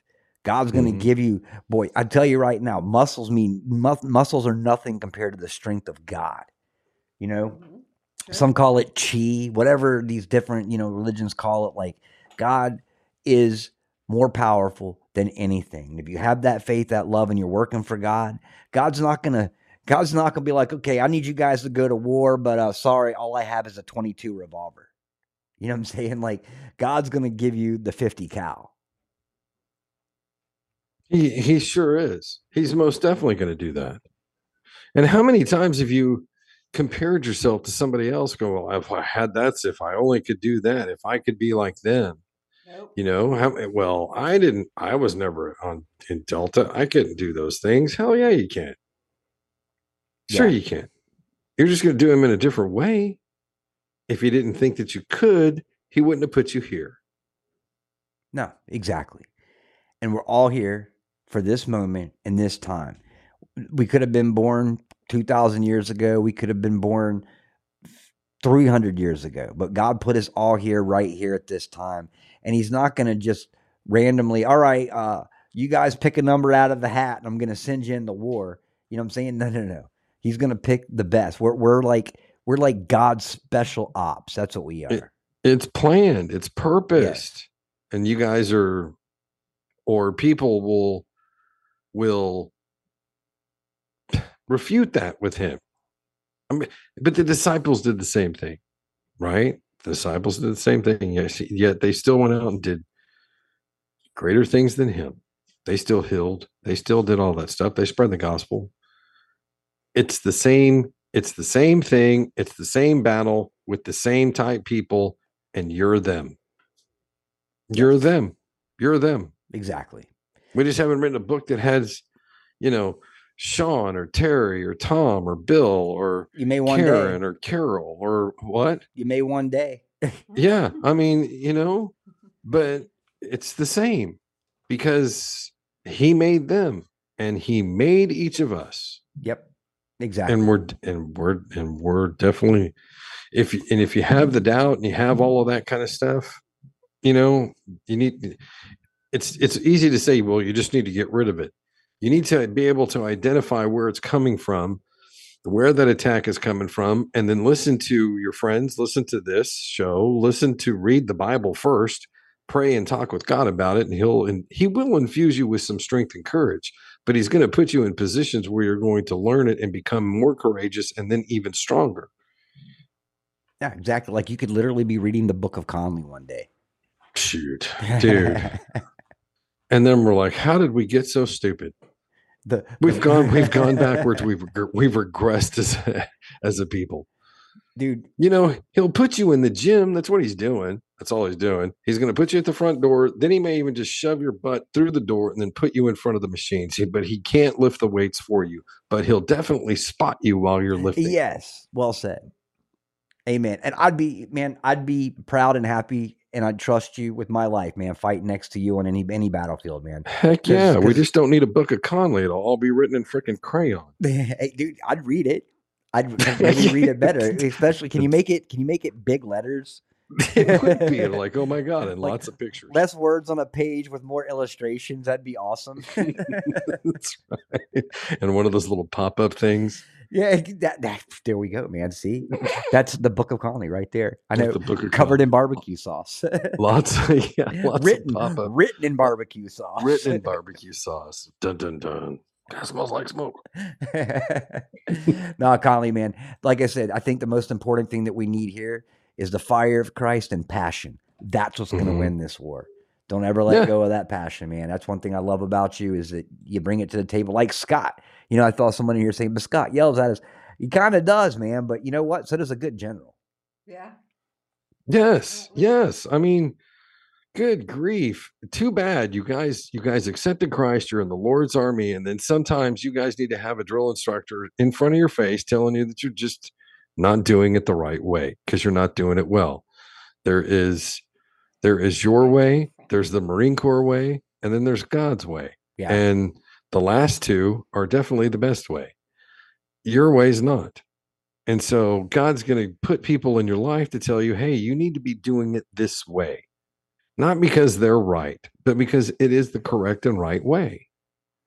And it is a little gig on your butt to get off your duff and get a little busy. Yep. And then pay attention and be focused. You can't be haphazard with your thinking. You can't be over here. Can't be over here. Get focused. Get focused. Yeah, I mean, I'll tell you, um, I can't imagine if I had a nice company leader how that would have worked out for me, but I didn't have a nice company leader. My Bravo leader, Joel Sargent, basically was, Right. was an asshole, part of my friend. Sure. But man, he turned me into a man quicker than anyone other any other person in my life until I met until I got to know Christ. Who are you remembering?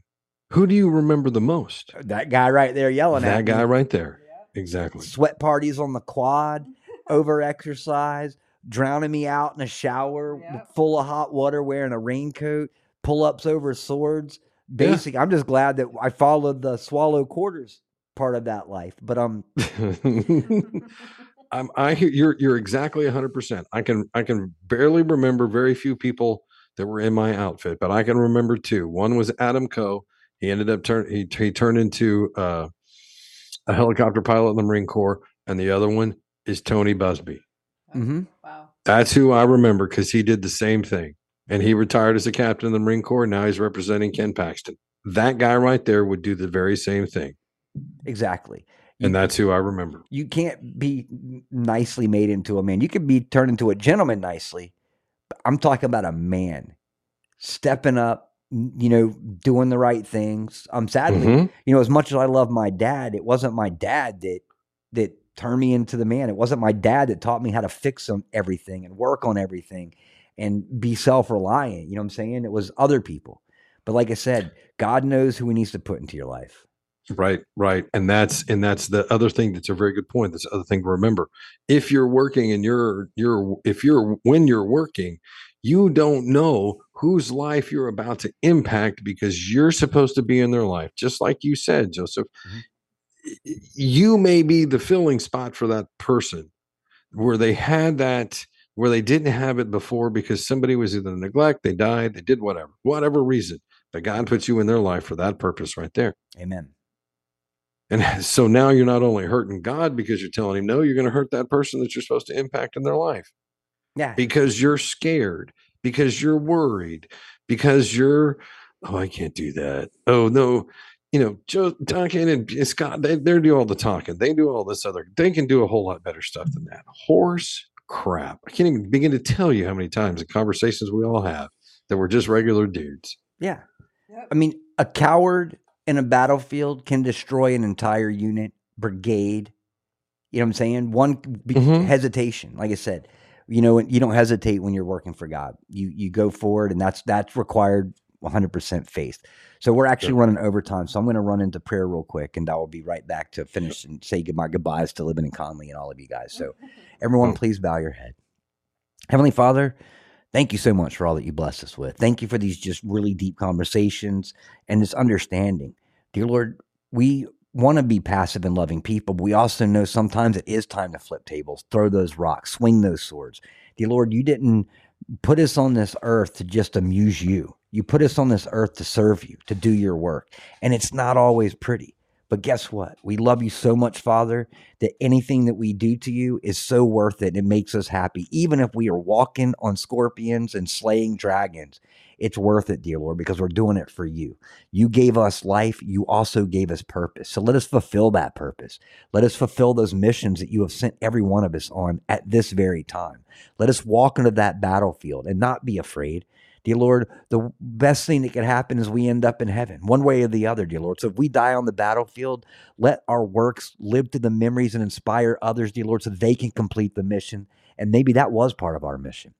Nonetheless, Father, we trust you and we're ready to walk into that battlefield. So I ask, Father, that you open up our eyes, you open up our souls, you open up our hearts more and more every day so we can see now what we can't see. Dear Lord, we can see the corruption and deception on this earth, but we can't see the battle that's going on between the angels and demons necessarily. Open up our hearts, our eyes, and our minds to where we can. Let us be effective in this battle as we possibly can. On those days, dear Lord, we have a little bit of hesitation, a little bit of fear. Give us what we need to get over it. Send that person into our lives, the many of us that you put together. Send that right person to our lives to help lift us up, pat us on the butt, send us back in the war, dear Lord, with the same confidence that we've got at this very moment. Heavenly Father, we know things aren't always going to be beautiful. We know things are going to get rough, but you have done a wonderful job of preparing us, getting us ready. Not even as we knew you. You were working in our lives before we knew you. And that's the most impressive and beautiful thing. And it gives me more more faith than I ever had, knowing that even as a terrible person, you still love me enough to send me, to give me what I needed, to hone my skills over my life, to use me in your works before I even knew who you were.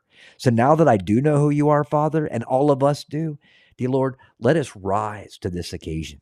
Let us do everything that we can to inspire others, dear Lord. Let us find you more every day. Let us build the faith that we have in you every single day, dear Lord, so that we can begin our battle with waking other people up and introducing them to the greatest thing that ever existed in our lives, and that is you. Father, you could have picked anyone to be here at this time, but you chose all of us. You chose your A team. You chose what someone said earlier God's Delta Force, which is exactly what we are, dear Lord. So let us be your heavenly spiritual um, operators. Let us walk into this, dear Lord, being the greatest Green Berets that you've ever had, your, your greatest Red Berets, your greatest SEAL teams, everything, dear Lord. Let us be that in this spiritual war. Let us face the devil and not be afraid. Let us slay demons without hesitation. Let us heal people, dear Lord, and not hesitate and not question our abilities to do what we have, what you have given us the authority to do. You've taught us those lessons. Dear Lord, let us be thankful for the sacrifice that you gave on this earth, but let us also focus on all that you taught us before you died on this earth. Dear Lord, you were here for so much more than just a sacrifice. And sometimes many of us overlook that. But dear Lord, if we ever need to lean on anything, let us lean on you. Let us not go to an angel and pray. Let us not go to Mary and pray. Let us always pray in Christ's name. Let us scream your name on the battlefield, dear Lord, as our war cry. We're running to that war screaming Jesus. Any other name, God. But, dear Lord, let us always scream your name, dear Lord, because that's the greatest weapon we have other than prayer. One of the greatest things that'll harm a demon and anything evil in this world is the fact that we know and love you and we have you in our hearts, dear Lord. So there's not a place that we go in this world where you don't come with us. And let us remember that as we're about to sin, dear Lord, as we become more aware after knowing you that we are sinning, not to bring you along with our sin. Let that maybe be what keeps us from from doing those sins. But dear Lord, also let us recognize that we are humans and we need to repent every single day to mend this armor that you have given us, dear Lord, for this reason right here, this purpose that we have today. And that's walking into the greatest battle that ever existed, destroying the devil and sending him to hell for all eternity. But we love you with all of our hearts, Jesus, God, and we thank you, dear Lord, for everything in this world that you have blessed us with, the unity that we have come together, dear Lord, and the army that we're building bigger and bigger every day. And finally, Father, I ask that you let us always pray for our enemies in hopes that they come to our side, dear Lord. They are your children too. They were misled, they were deceived like many other people. Dear Lord, let us never forget that. Always pray and love for our enemies. And dear Lord, if we have to meet them on the battlefield, let us be ready to do that too. But let us try to turn them over to your army first. We love you, dear Lord. In Jesus Christ's name and our Heavenly Father's name we pray. Amen. Amen. Right on, right on, right. on. Right on. All right. Well, another great show. Um, once again, on Conversation Conley, I love it. And Living, we'll get your microphone here soon. Um, but I love you both so much, and I, am just thankful that you are here with me. I'm just absolutely blessed that you both are in my life, as well as everyone out here in the chat. Um, and those listening to this show later, I love you more than I can ever say. We all do, not just me. We all do. We are a family. We're not just friends. We're a family, and we're going to come together. I'm um, here at Bard's uh, Bard's Fest here in a couple of weeks. Get to hug each other, shake each other's hands, do our little prayer huddles, and we're going to need to pray and pray more than we ever have because we're coming to a time soon where we're going to be in a hot war, not just this cold war that we're watching, the war of deception, a war of information, but an actual battle. And uh, we need to be very, very well armored and very well prepared with sharpened swords, with prayer in our bags, Bible in your pocket, and uh, spread that word from nation to nation, just like God asked us to do. But guys, I want to thank you so much for joining us for Kilted Christian episode 453 Canes, Quakes, and Fires. Oh my. We'll be back tomorrow um, for a shorter show, an hour show with a brother sister fiance, whatever you want to call it in a Bible. Um, if Conley's available, he's always welcome to join us, man. I love having you here with us. But uh, Come you know, pray with us, yeah, Conley will come pray with us during that time, I'm Mhm. sure. You bet. But guys, I love you all very, very much. Um, we will see you tomorrow evening. Remember that we go on at what time is it now? Eight o'clock Eastern time, I believe is what it is. Yeah, eight o'clock on the weekend. So Saturday and Sunday, eight o'clock for brother, sister, fiance, and a Bible, whatever we're gonna call it. Um, I'm gonna reach out to Jeff and hopefully he's filling up the pop on with us because I know he would love to talk to all of you. But guys, have an absolutely beautiful night. I will talk to you tomorrow. God bless, and I leave you with this. Friends and family, don't ever forget that when the devil and our enemies find us on our knees, assuming that we've been defeated, that we're actually in prayer, which is the greatest sword in our armory, and the real war is just about to begin. I want to thank everybody for joining us for another episode of The Kilted Christian, which is the second show in the Bards block of Bards Nation Network. Don't forget to go watch Fishers of Men tonight and every night at 12 p.m. Eastern Time. And just like in old radio fashion, we sign out with the national anthem. Oh, say, can you see by the dawn's early light what so proudly we held at the twilight's last gleaming, whose broad stripes and bright stars through the perilous fight o'er the ramparts we watched were so gallantly streaming and the rockets red glare. The bombs bursting in air. Gave proof through the night that our flag was still there. Oh, say, does that